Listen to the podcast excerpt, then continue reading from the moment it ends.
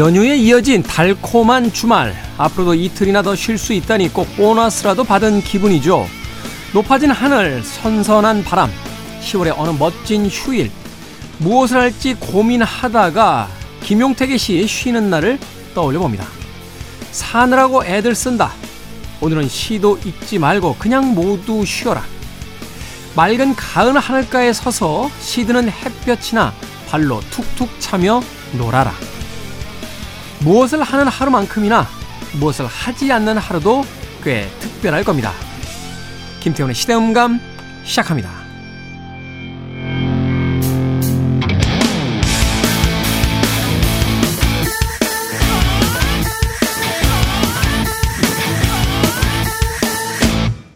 그래도 주말은 온다. 시대를 읽는 음악 감상의 시대음감 김태훈입니다. 자, 추석 연휴에 이어진 주말 그리고 임시 공휴일로 지정된 월요일과 이제 화요일의 개천절까지 휴일들이 계속해서 이어지고 있습니다. 그럼에도 불구하고 이제 추석 명절 연휴는 공식적으로는 일요일에 끝난다고 봐야죠. 월요일부터는 임시 공휴일에 이은 이제 보너스 같은 또 연휴가 될 테니까요. 어찌됐건 이 휴일을 보낼 때마다 한 가지 찜찜한 생각들을 하게 되죠. 노는 건 좋은데 이렇게 놀기만 해도 되는가 하는 묘한 죄책감이 올라올 때가 있습니다. 우리나라 사람들 참 부지런하게 살아서 그런지 몰라도요, 어, 쉬어야 될 때 쉬는 것에조차 죄책감을 느끼게 되는 아주 묘한 상황을 맞게 되는데요. 낮잠을 자고 일어나서, 아, 개운하다 하는 생각보다는, 아이고, 오늘 하루 낮잠으로 다 날려버렸네 하는 생각들 하시는 분들 분명히 계실 것 같습니다. 하지만 열심히 일하는 것만큼 쉬는 것도 분명히 중요하겠죠. 쉬어야지만 또 새로운 일에 도전할 수 있고 또 많은 것들을 더 이룰 수 있을 테니까요. 한 연구 보고에 따르면 소위 아무 생각 없이 속칭 멍 때리는 시간이 많을수록 창의적 생각을 더 많이 할 수 있다 하는 결과도 있다라고 하니까 마치 수험생처럼 하루에 24시간을 빽빽하게 계획을 잡아놓고 움직이기보다는 좀 느슨한 시간표를 통해서 쉬는 시간을 더 많이 가지는 것도 이 긴 연휴에 우리가 해야 될 뭐 당연한 일 중에 하나가 아닐까 그런 생각 해봅니다. 자, 김태현의 시대 음감, 시대 이슈들 새로운 시선과 음악으로 풀어봅니다. 토요일과 일요일, 일라디오에서 낮 2시 5분, 밤 10시 5분 하루에 두 번 방송이 되고요. 한민족 방송에서는 낮 1시 10분 방송이 됩니다. 팟캐스트로는 언제 어디서든 함께 하실 수 있습니다. 자, 스테레오포닉스의 음악 듣습니다. Have a nice day.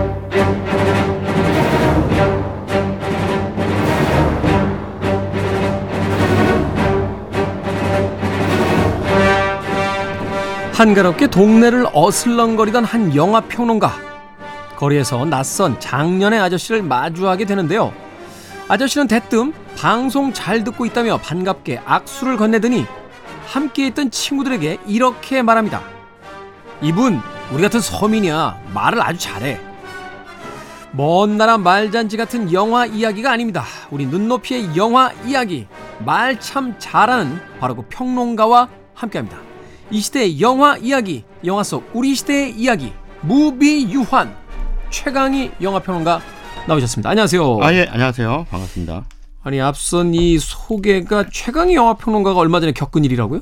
아, 예, 예, 그렇습니다. 저 동네 시장에 간 길이었는데 어떤 한 60대 초반 정도 돼 보이는 분들이 거리에 서서 이렇게 자기들끼리 얘기를 하고 있었거든요. 한 세 분 정도가. 음. 한 분이 저한테 갑자기 악수를 청하더라고요. 그러면서 이제 친구들한테 저를 소개를 했는데 아 우리 같은 서민이야 이래서 이게 참 웃어야 될지 우, 울어야 될지 모르겠습니다만 하여튼 뒤돌아서서 가다 보니 아 되게 기분이 좋더라고요. 그러니까 우리 같은 서민이야라는 게 예. 그냥 단순한 계층만을 이야기하는 게 아니라 예, 예. 우리 입장에서 여러 가지 이야기를 해주시는 분이야. 음. 뭐 이런 의미가 담겨 있는 거 아닙니까? 저는 그거 칭, 칭찬으로 받아들였습니다. 음, 네. 네네.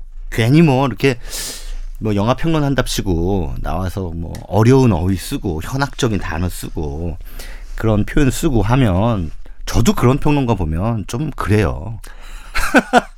안 그러려고 노력을 합니다. 예, 예. 그렇죠. 네. 어, 우리 최근 영화 평론가는 어, 철저히 구어체 평론을 하는 분이니까. 네. 워낙 저기 없이 살아서요. 음. 네. 그렇게 있어 보이는 말을 못 써요. 자, 무비 유한. 오늘은 명감독 열전이 있는 아, 시간입니다. 어떤 감독의 어떤 작품들을 만나볼지. 음. 자, 오늘 소개해 주실 감독, 어떤 네. 감독입니까? 아니면 오랜만에 이제 동양 감독이네요. 중국 감독이죠. 중국 감독. 예예예. 여기서 중국 감독 이한 감독은 소개했던 거 기억나요? 음, 네. 그분은 이제 타이완 어, 대만 출신이고요. 대만. 네. 본토 출신 장이모 감독입니다. 장애모. 예. 중국 4세대인가요? 그렇죠? 5세대 5세대인가요? 감독이라고 분류하죠. 어. 그게 뭐 그 이전에 4세대까지는 어떤 감독들이 있었는지조차 몰라요, 사실은. 사실은 그래요. 이게 예, 이제 예. 어, 세계 무대에서 중국 영화가 주목받기 시작한 것. 네, 그러니까 네. 사실 그 이전에 뭐 허금전이라든지 이제 뭐 이 홍콩 영화 전통에서 오는 여러 가지 어떤 음. 작품들은 있습니다만 이제 중국 본토로 이야기할 때 네, 네. 워낙 중국이 또 폐쇄 적인 예, 정책을. 써서 예. 외부 세계에 잘 알려지지 않았으니까. 그렇습니다. 네. 그래서 그 보통 이제 짐작컨대 그 4세대까지의 영화 감독들은 이 아무래도 중국 공산당의 정책하고 뭐 무관하지 않은 영화들을 많이 찍지 않았을까. 음. 그런데 이제 이른바 그 마오쩌둥 시대가 가고 중국도 좀 뭐가 변혁과 개혁의 시대가 오지 않았습니까? 1980년대 이후에. 네. 그래서 그 이후 세대의 감독들이 보여준 일련의 트렌드. 음. 어, 흔히 누벨바그 뭐 우리나라는 뭐 New Korean Cinema 미국은 American New Cinema 뭐 이런 식으로 그렇죠. 부르는 어떤 새로운 어떤 그 이 사조라든가 흐름 이런 것들을 일컬을 단어로서 5세대라고 하는 말이 중국에서 만들어진 것이 아닌가. 근데 보통 그 베이징 영화 학원이라는 데가 있어요. 우리로 네. 치면 한, 그 한국 영화 아카데미 같은. 그런데 출신의 감독들이 중국은 계속해서 주류 감독으로서 명맥을 이어왔는데 대표적인 게 뭐 오늘 소개해 주신 장애모도 있고 네. 첸카이거 같은 예. 감독들. 네. 그런 그 베이징 영화학원의 어, 졸업생들 가운데 그 첸카이거나 장리모 같은 감독들이 이제 이전 세대들과는 뚜렷한 선을 그으면서 어, 자기들만의 새로운 어떤 그 영화 문법을 선보여서 어, 그들을 이제 5세대 영화 감독 이렇게 중국 감독들 부르는데 장리모의 영화는 사실 이전에 본토에서 만들어진 대륙에서 만들어진 영화들을 저희가 본 적이 별로 없었기 때문에 에, 이 장리모 영화가 사, 에, 사실상 중국 영화로서 우리가 처음 보게 된 거죠. 사실은 네. 저희들도 그 10대 시절로 기억이 되는데 이 장혜모 감독의 영화는 좀 충격적이었어요. 그러니까 우리가 중국이라고 네. 당시의 중국이라고 하는 나라를 생각했을 때 떠오르는 그런 어떤 낙후된 이미지 혹은 네. 폐쇄적인 이미지가 아니라 굉장히 뭐라고 할까요? 그 자유분방하고 네, 예, 예 술적으로도 굉장히 그 완성도가 높았던 그렇습니다. 작품들이어서 그러니까 리얼리즘적인 그런 전통을 가지고는 있어요. 근데 이거를 이제 어 중국적 리얼리즘이랄까? 음. 예, 그런 차원에서 민중의 그 삶에 아주 천착하면서 그 안에서 상당히 역동적인 드라마들을 끄집어내요. 그것이 이제 뭐 어, 우리나라의 1987년에 선보였던 붉은 수수밭이라는 작품. 음. 이게 우리나라에 선보인 건 89년이군요. 89년. 예, 1989년에 나왔고 그 이후에도 뭐 인생이라든가 홍등 뭐 이런 작품들 즉 주로 이제 공리를 많이 캐스팅했어요. 공리가 그 페르소나였죠. 예, 그렇습니다. 약간 디바 같은 느낌이었기도 하고 사실은 이제 같이 결혼 네. 생활을 하기도 네, 했었는데. 네. 아무래도 그 천재적인 예술가 뒤에는 항상 그 천재적인 여성이 여성뿐만. 아니라 남자도 있죠. 어, 아, 이 그래요? 여성 작가들 네. 또이 음. 그 여성 작가들에게 영감을 주는 남자를 디바라고 하는지 모르겠습니다만, 네, 네. 예, 뭐 그런 작가들 뒤에도 예. 어, 많은 그 남성이 또 영감을 주는 그러니까요. 적도 있으니까. 저도 그 디바가 없어서 아, 이 천재성이 만천하에 드러나지를 못하고 있는 것 같아요. 디바는 어, 언제나 있죠. 언제나 있는데 본인이 천재냐 아니냐의 차이인 거지. 아이고 아무튼 그 부러워요. 갑자기요? 영화 평하다 말고. 음, 장리모 감독이 부럽습니다. 네. 어, 그래서 이 장리모 감독이 보여준 여러 가지 뭐 영화의 색깔을 하나로 규정할 수는 없습니다만 네. 이 사람도 뭐 다양한 영화들을 선보였어. 뭐 붉은 수수밭이라는 작품을 보여준가 하면 또 뭐 집으로 가는 길도 비슷한 어떤 계열의 영화라고 한다면 영웅이라든가 음. 또뭐 황후화 네. 이런 굉장히 스펙타클한 중국 역사를 에, 배경으로 한 상당히 그큰 규모의 어, 뭐 뭐랄까요 액션 영화 네. 왜 영웅 같은 거 보면은 그 견자단하고 이연걸이 그 비 오는 날 결투 벌이는 장면 보면 어마어마하죠. SF죠, 뭐 거의. 네. 그. 그것도 진짜 싸우는 게 아니라 다 그 가짜로 명상 속에서 싸우는 거잖아요. 그 마지막에 이영걸 걸어갈 때 그 막 화살 쏟아지는 장면 같은 거 아, 예, 예, 이런 예. 장면들 또 색감으로도 예. 그 중국식 복식에다가 왜 그 컬러풀한 색깔들 입혀놓고 예, 예. 황화에서도 그 주윤발 그 배우가 입고 나오는 옷이라든지 이런 것들 보면 뭐 말해서 뭐 하겠습니까? 베이징 올림픽 저 음. 이 폐막식인가요? 네. 어, 개막식인가요? 그 장혜모 감독이 이제 총 네, 연출을 네. 했으니까. 어. 그렇죠. 그런 차원에서 그렇게 큰 규모의 어떤 대륙적 그 스케일을 보여주는 영화들도 보- 했고 음. 또 상당히 소박한 휴먼 드라마도 했어요. 그래서 이 두 가지를 왔다 갔다 하면서 어, 모든 측면에서 상당한 연출 내공을 선보인 장리모 감독의 작품 음. 세 편만 딱 소개를 해드릴게요. 첫 번째. 영화는 이제 붉은 수수밭인데 사실 한국 관객들이 장리모라고 하는 그때는 장예모 이렇게 불렀죠. 한자 표기로 예, 예, 예. 읽었죠. 우리식으로 네. 읽었죠. 이 장리모라고 하는 감독을 최초로 알게 된 작품이죠. 붉은 음. 수수밭. 그래서 그때 뭐 영화 좀 본다, 영화 광이라고 하는 사람들이 야 홍콩 영화가 아니라 대륙의 영화를 볼 수가 있어? 우리 그때 당시에는 이제 재키찬 뭐 홍콩 홍콩 영화죠. 홍콩 영화. 명절 때면 반드시 등장하는 성룡의 영화들 아니면 대만 영화 뭐 이런 네네. 영화들. 극장에서 항상 봤는데, 야, 그러면 중국 대륙의 이 영화는 어떨까 해서 바로 보러 갔죠.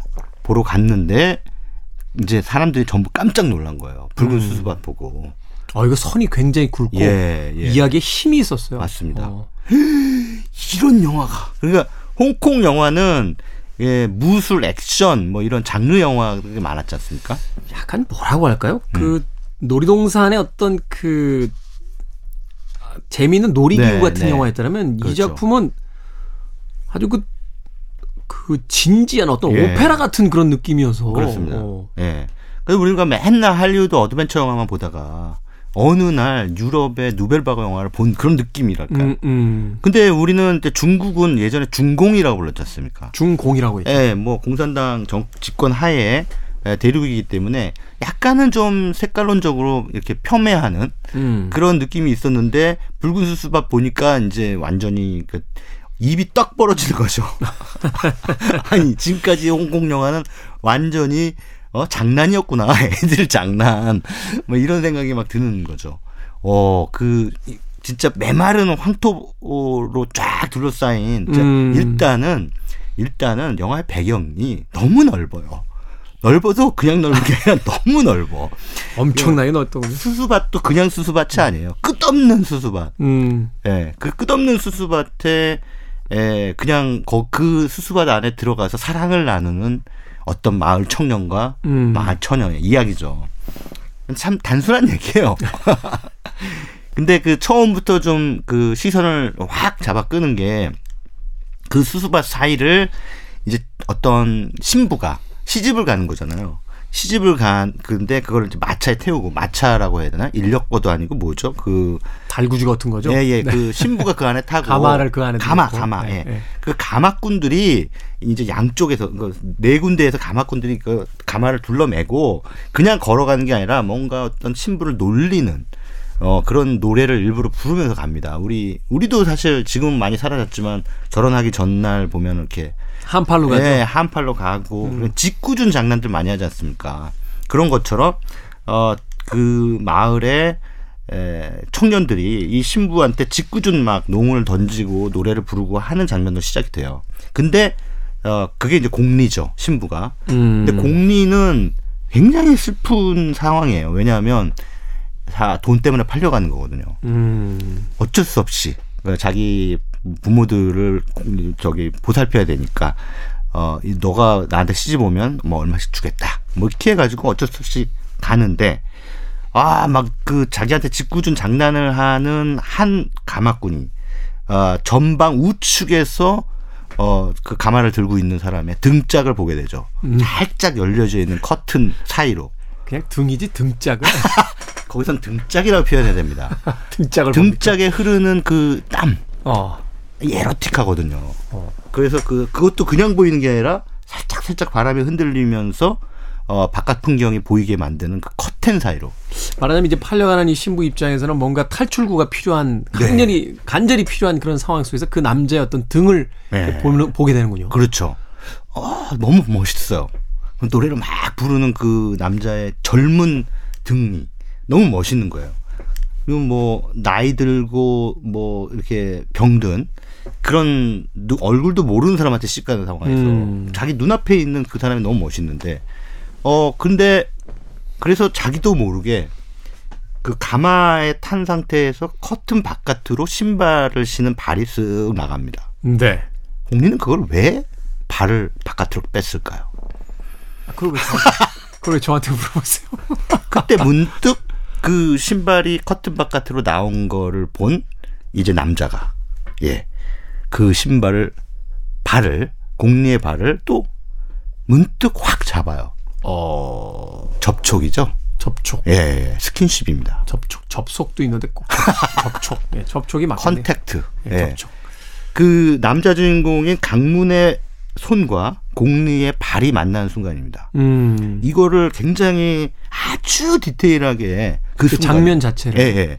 그리고 너무 멋있게 멋있다기보다는 예쁘게 아름답게 음, 음. 그러면서 이 두 사람이 남자와 여자로서 젊은 육체를 가진 한 명의 남자 그리고 여자로서 어, 스파크가 터지는 순간을 그 살짝 나온 발을 만지는 강문의 손 이걸로 그냥 일거에 일거에 통찰을 해버리는 음. 아, 굉장히 강렬한 씬이네요. 예, 예, 예. 그 장리모라고 하는 영화 감독의 그 연출 색깔. 이런 것은 사실은 영웅이란 영화에서 이연골과 견자단이 창의 장, 그 창과 창에 창과 칼이었나요? 아무튼 거기에서 그 결투를 할 때 이렇게 아주 미세하게 서로 떨리면서 음. 파닥 하면서 그 떨어지는 물이 창에 탕 튕기면서 바깥으로 이렇게 에, 반사되는 영- 장면들을 굉장히 어, 또 세밀하게 보여주거든요. 영상이 굉장히 아름답죠. 그 발레처럼 찍어놨잖아요. 예, 예, 어, 예. 액션 씬을. 예. 그 장일모 감독의 영화 세계는 바로 그러한 순간의 어떤 영상미 이런 것들 또 색감 이 사람 이이 그 영화의 제목도 붉은 수수밭이잖아요. 그래서 네. 빨간색을 상당히 많이 써요 여기서. 중국을 상징하는 색이니까. 예, 예. 그러나 또 붉은색이라는 것은 또, 어, 어떤 사랑을 의미하기도 하고 열정을 의미하기도 하잖아요. 여기서는 이제 두 사람의 어떤 그런, 어, 남몰래한 사랑. 근데 거기서 이미 두 사람은 이제 스파크가 터진 거예요. 그래서 어찌됐든 그러나 그렇게 시집을 가고 공리는 다행인지 불행인지 남편이 일찍 세상을 떠나. 떠났어요. 그래서 술 취한 강문이 나타나서 내 여자다 이러면서 이제 뭐라고 합니까 그거 막 그 행패를 부리죠 음. 사람들이 행패를 부리니까 도대체 뭐예요 이, 뭐 여기 와서 행패입니까 라고 공리가 나와서 따져야 정상 아닙니까 음. 안 따집니다 그 남자에게 마음이 있으니까. 예 조용히 걸어가요 음. 그리고 그 남자가 공리를 자기 어깨 위에 확 얹어버려요 음. 그리고 둘은 수수밭 안으로 들어갑니다. 거기까지. 네, 거기까지 이야기 듣겠습니다. 자, 이 장이모의 그 붉은 수수밭 이 작품을 통해서 이제 보여주려고 했던 게 사실은 그 이전까지 어떤 그 중국의 많은 영화들이 소위 이제 어 공산당의 어떤 사상 뭐 이런 것들을 좀 선전하는 홍보 소위 이제 선동의 형태의 어떤 어 공간이기도 했고 또 중심이 주로 이제 혁명가라든지 뭐 어떤 사회적 어떤 활동을 하는 그런 음, 음. 영웅들에게 포커스가 맞춰져 네, 있었다면 이 작품은 철저히 이제 민중들의 시선으로 네, 내려와서 그 생명력에 대한 이야기들을 하는 그렇습니다. 거잖아요. 예. 무슨 사상이고 신념이고 뭐 이런 거 아무것도 없어요. 여기서는. 음. 어, 우리가 뭔가 어, 민중이 주인 되는 세상을 읽어야 된다. 뭐 이런 건 말- 한마디도 없어요. 그런 민중이 아니라 예, 여기서는 예, 예.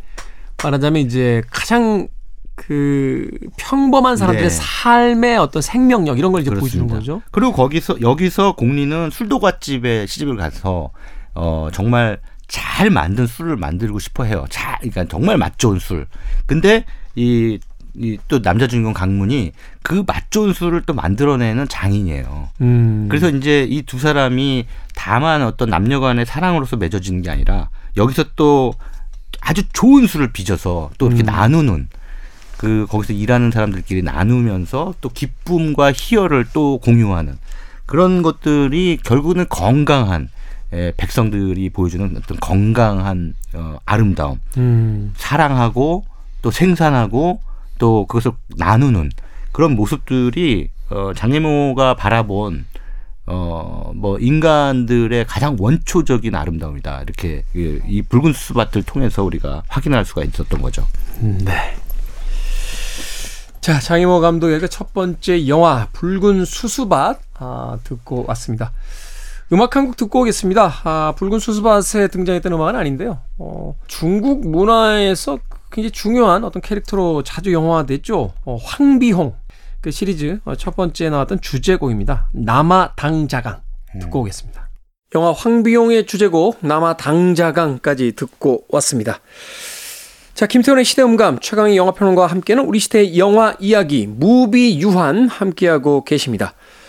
자, 장이모 감독, 중국 제 5세대 감독, 어, 그 대표적인 감독이죠. 장이모 감독의 작품 세계 만나보고 있는데요. 첫 번째 작품으로는 붉은 수수밭, 아, 소개를 해 주셨습니다. 자, 이번에는 어떤 작품입니까? 네, 어, 이번에는 이제 2000년 어, 11월에 개봉한 걸로 기록이 돼 있네요. 장찌라고 하는 배우, 굉장히 아름다운 배우죠. 네. 장찌가 요 무렵에, 그러니까 2000년에 두 편의 영화로 완전 세계적인 스타가 됐거든요. 한 편은 어, 이한 감독, 대만 출신의 이한 감독이 연출한 무협 영화죠. 와호장룡. 강렬했죠. 예, 예. 음. 그리고 그거는 어 자막이 달린 영화 최초로 할리우드 그러니까 미국이죠. 미국 박스오피스 1위를 차지했죠. 네. 그리고 이 영화는 또이 대륙에서 만들어진 영화죠. 어, 집으로 가는 길 장리모 감독 역시 어 약간 붉은 수수밭하고 비슷한 느낌이긴 합니다만 어, 요거는 조금 또 결이 좀 다릅니다. 어, 사랑이 굉장히 강렬하게 시작하는데 붉은 수수밭에서는 네. 집으로 가는 길에서는 수줍 수줍 이러면서 잠깐만요. 그건 연습합니까? 집에서? 아니요 수줍 수줍 막 이런 거? 아니 요즘 그렇게들 얘기하더라고요. 네. 예 그런 차원에서 이 그 장쯔이의 또 그 다른 매력 와호장룡과는 또 다른 매력 음. 예, 굉장히 소박한 어, 시골 처녀의 매력이랄까요? 근데 이 시골 처녀와 그 시골에서 처음 생긴 학교 선생님 간의 그 사랑이라는 거는 굉장히 고전적인 러브 스토리죠. 네. 어, 동양에서 우리 또 옛날에 또 이런 얘기들 많이 들었잖아요. 그 동네 처자하고 학교 선생님 간의 러브 스토리. 사실은 이제 예전에는 사람을 만날 수 있는 기회가 그렇게 많지 않았으니까 네. 대부분 이제 그런 방식으로 뭐 지역 사회 또 우연히 어떤 일 때문에 그 만나게 된 어떤 사람들의 그군 네. 여기서 이제 주로 이제 로맨스가 생성이 되잖아요. 음, 그렇습니다. 그래서 어, 사실 스토리는 크게 드라마틱하지 않아요. 뻔하다고도 얘기할 수 있습니다. 음. 근데 이제 그 마을에서 가장 예쁜 소녀 소녀와 그리고 그 마을에 갓 부임한 도시 출신 세련된 청년 뭔가 좀 배운 티가 나는 약간 우리나라식으로 하면 나이의 차이가 좀 있긴 있습니다. 사랑방 예. 손님과 어머니 같은 약간 아 그렇죠 그런 분위기인데. 옷도 굉장히 정갈하게 입고 다니는 음. 그런 뭐 엘리트 청년과 의 어떤 러브 스토리 그냥 뭐 흔히 이 상상할 수 있잖아요. 좀 뭐랄까 좀 에, 구태연하다고 생각할 수도 있어요. 여기 옛날 영화니까. 예예예. 그런데 이 막상 보면요 이 구태연한 스토리가 그렇게 또 예쁠 수가 없습니다. 사랑스럽게. 예예. 그게 왜 그럴까 생각해봤더니 이 장치 때문이에요. 이게 사실은 배우들의 힘이라는 게 정말 어마어마한 게 예. 감독이 아무리 전술을 잘 짜줘도 네네. 이 선수들이 그걸 이행 못하면은 축구 경기에서 골 못 넣듯이 네. 감독이 아무리 명감독이고 좋은 스토리를 줘도 이제 배우들이 그걸 소화하느냐 안 하느냐의 문제인데 네. 네. 아주 좋은 배우들은 거꾸로 아주 평범하고 보잘것없는 이야기도 굉장히 매력적으로 그렇습니다. 보이게 하는 그런 힘들이 있는 것 같아요. 예, 맞아요. 그냥 그 배우가 딱 서 있는 것만으로도 음. 어, 어떻게 보면은 사실은 이 제부로 가는 길이라는 영화는 장찌라고 하는 배우를 픽업한 순간, 네. 캐스팅한 순간 영화는 이미 끝난 거예요. 아, 그 정도예요? 야 장찌가 주연한 시골 처녀의 순박한 사랑 이야기 한번 찍어보자라고 한 순간 영화는 끝났다. 그래서 장리모 감독이 이 영화에서 가장 잘한 건 장찌 감 장찌를 캐스팅한 것이다. 대단한데요. 그 예, 예. 우리가 영화 이제 흔히 시놉시스 뭐 대충의 줄거리 뭐 로그라인 이런 거 설명해 봐. 그럼 아, 이 영화의 시놉시스는 장찌가 연기하는 시골 소녀가 아, 겪는 아, 아련한 사랑 이야기입니다. 음. 어, 그럼 주제는 이 영화의 주제는 장쯔이가 연기하는 소녀가 사랑에 빠지는 이야기입니다. 이걸로 다 된다는 거 아니에요? 아, 지금? 그렇죠. 어. 그렇죠. 그거예요. 그러니까 이 영화의 A부터 Z까지는 전부 장치입니다. 사실은. 음. 예, 장치의 그 얼굴 자체가 그냥 스펙타클이기 때문에. 네. 어, 스토리는 뭐 앞서도 말씀드렸습니다만 대단히 이 뭔가 단순한데 어, 그러나 제가 자꾸 왜 이걸 스펙타클하다고 얘기를 하냐면 이 영화의 정서는 어디서 파생되느냐 이 두 사람이 사랑을 확인하는 그 순간의 아련함 이것이 아니에요. 네. 이 영화의 진수는 기다림입니다. 기다림. 기다림. 예. 너무 넓은 초원만이 있는 그런 아주 어, 중국에서도 상당히 그 외진 그런 시골이 배경인데 도시에서 먼 도시에서 그 학교의 아이들을 가르치기 위해서 최초로 생긴 학교 선생님으로 부임한 이 도시 선생님과 서로 이렇게 좋아하게 되는 과정은 어떻게 보면 좀 뻔합니다. 그러니까 설레고 수줍고 막 이러다가 서로 이제 어, 마음을 이렇게 맞추게 되는 그런 과정까지는 어, 영화의 한 전반부를 차지하고 있는데 네. 이제 그 다음에 문제는 이 선생님이 뭔가 문제가 생겨서 도시로 가게 돼요. 음. 어떤 문제인지는 설명하지 않습니다. 네. 그래서 이 마을을 잠깐 떠나 있을 거다 이렇게 얘기를 듣고 이 선생님을 떠나 보냈습니다. 이제 두 사람이 한참 사랑이 무르익을 무렵에 음. 무르익다라기보다는 막 시작할 무렵에 썸에서 이제 예. 연애로 딱 전환되는 예. 그 시점에 그렇게 가려고 하는데 갑자기 선생님이 가버리면 이후에 사랑의 전개는 어쩌란 말이에요. 왜 저한테 그러세요? 아니 무슨 핸드폰이 있던 시절도 아니고 네. 뭐 편지도 뭐 어떻게 뭐 주고받기에도 이렇게 익숙하지 않은 시골 마을에서 편지 써봤자 막 몇 달 있다가 도착하기도 하고 막 음. 이런 상황이니까 이제 상사병에 걸리는 겁니다. 주인공이 장찌가 아무리 기다려도 안 와요. 근데 이제 기다리는 게 기다리는 그 장찌의 모습을 통해 계절이 바뀌는 걸 보여주는데 네. 계속 그 마을 어귀에서 저쪽에서 마차가 들어오나 안 들어오나 그것만 바라보고 있는 거예요. 음. 근데 이제 보낼 때 어 뭔가 만두를 그 그냥 보낼 수는 없잖아요. 처음에 헤어질 때 이것도 굉장히 드라마틱한 장면인데 그 선생님이 도시로 가야 된다 해가지고 이제 가는데 작별 인사를 제대로 못한 거예요. 네. 왜? 선생님 품에 만두를 안겨주고 싶어서 장찌는 집에서 만두를 끓이고 있었어요. 음. 근데 그 사이에 선생님은 떠- 이미 떠났다. 이미 떠났다. 예. 그러니까는 그냥 급하게 만두를 이 그릇에 담아서 마을 입구까지 어마어마한 속도로 뛰어가요. 막 뛰어가는데 결국은 놓치고 맙니다. 네. 장찌가 빠르겠습니까? 마차가 빠르겠습니까? 근데 마차가 빠릅니다. 그래서 아, 당연하죠. 아이 좀 드라마틱하게 설명하라 그러는데 그거를 저렇게 찬물을 끼얹어 버리네. 그래서 그런데요. 어 그래서 놓쳐버려서 만두 그 그릇을 놓쳐버려요. 음. 만두 그릇을 놓쳐버리고 그 와중에 만두 울면서 그 만두를 다시 어 차곡차곡 어 그릇에다가 씹는데 또 그 상황에서 그 선생님이 자기한테 줬던 하나의 징표 같은 선물이 있었어요. 이게 없어진 거예요. 아. 그 선생님을 어, 마중하려고 나갔다가 아 그게 없어진 거죠. 그래서 그 길을 그 선생님이 떠나는 걸 보기 위해서 뛰었던 그 몇 킬로미터의 길을 음. 매일 왔다 갔다 왔다 갔다 그거 그걸 찾으려고. 찾기 위해서. 예. 기가 막히지 않습니까? 이게 정말- 사실 별거 쓰나 아니, 보네요. 예, 별거 아닌 설정이잖아요. 근데 그런 장면들을 아무런 대사 없이 그냥 보여주기만 해도 사람들은 심금이 확 네, 우- 이 눈물이 난다는 거죠. 우리나라의 그 허준호 감독의 그 8월의 크리스마스 같은 작품들이 그렇잖아요. 네네네. 그 연애 감정들을 별 소개 없이 그냥 일상에 네. 음, 그 마지막에 한석규 씨가 이제 연락이 안 되자 이 심은하 씨가 와서 계속 그 문 닫힌 사진관을 왔다 갔다 하다가 아, 예, 예, 예. 그 돌을 들어서 창문을 하나 깨는 그렇죠, 장면이 그렇죠. 있는데 너무 너무 믿고 화가 나서 음, 그 그렇죠. 장면에서 막 눈물이 쏟아지는데 예, 맞습니다. 자, 그런 걸로 이제 이 두 사람의 특히 이제 장찌가 연기하는 그 시골 순박한 소녀의 이제 그 감정 상태를 이제 보여주는 거군요. 음. 맞습니다. 8월의 크리스마스도 그렇고 저도 뭐 예전에 그 고등학교 다닐 때 10대 때 그 생각해 보면 그 첫사랑의 순간에 아니 그 얘기는 안 하셔도 돼요. 그 얘기는 그 얘기는 안 들어도 될 것 같습니다. 시간이 그렇게 많지는 않거든요. 근데 짧게라도 들어주지. 아니 아니 아니에요 아니에요. 예, 저는 그 얘기까지는 네, 이 지상파 방송의 공영 방송의 어떤 주파수를 탈 필요는 없다. 전파를 탈 필요 없다. 저는 그렇게 생각이 합니다.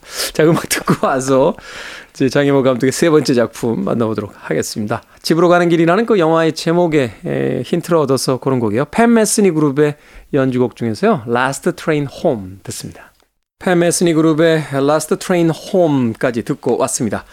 김태훈의 시대음감, 최광희 영화평론가와 우리 시대의 영화 이야기, 무비 유환.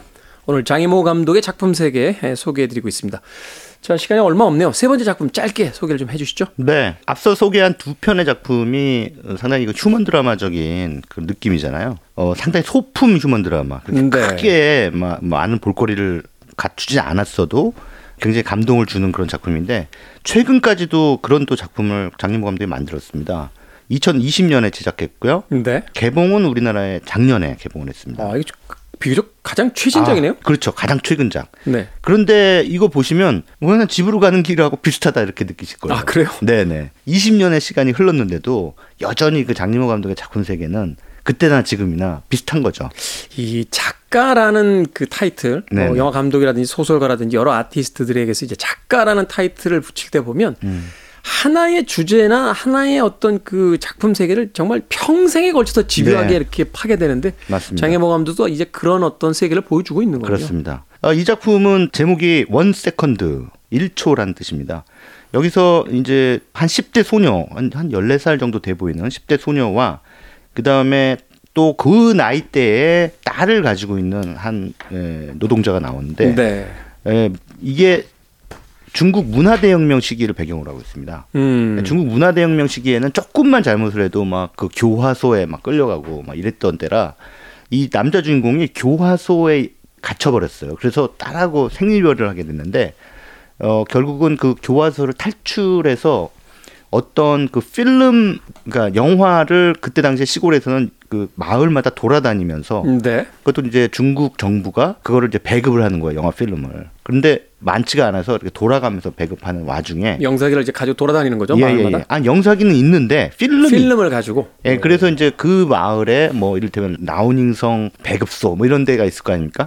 근데 거기서 이제 다음 마을로 가게 하기 위해서 대기 중이었던 영화 필름 하나를 훔쳐요. 음. 이 남자 주인공이 그걸 훔치는데 왜 훔치는지는 뭐 이유가 나오진 않아요. 근데 자기가 훔치려고 했던 필름을 한 발짝 더 먼저 와서 이 14살 소녀가 훔치는 거예요. 네. 걔는 또 왜 훔치는 거야?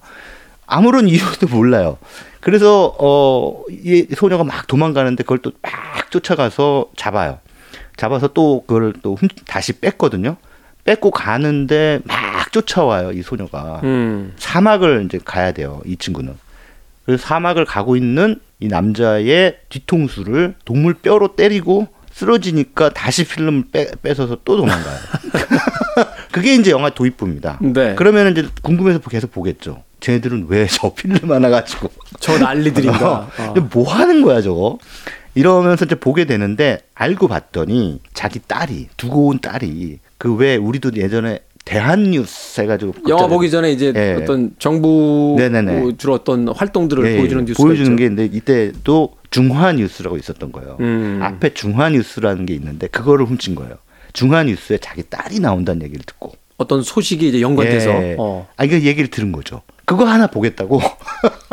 근데 그거를 또 이 소녀는 왜 필름을 훔칠까? 그때 당시에 필름으로 등삿갓 있죠? 네. 등삿갓을 만드는 게 유행이었는데 아. 그 자기 동생이 공부를 하는데 눈이 나빠서 등이 잘 안 보이니까 등삿갓을 씌운 걸 어디서 빌렸어요. 옆집에서. 그랬는데 그걸 태워 먹었어. 그래서 맨날 괴롭힘을 당해요. 그것 때문에. 그래서 그걸 이제 만들어서, 만들어서- 갚으려고. 그래야 동생이 안 맞으니까. 음. 이두 사람의 이유가 다 너무 절박한 거잖아. 근데 서로 막 갈등을 빚다가 결국 어떻게 됐습니까? 이 두 사람이 정말 아버지와 딸 같은 그런 어, 관계로 이제 이어지는 음. 스토리를 펼쳐 보이고 있죠.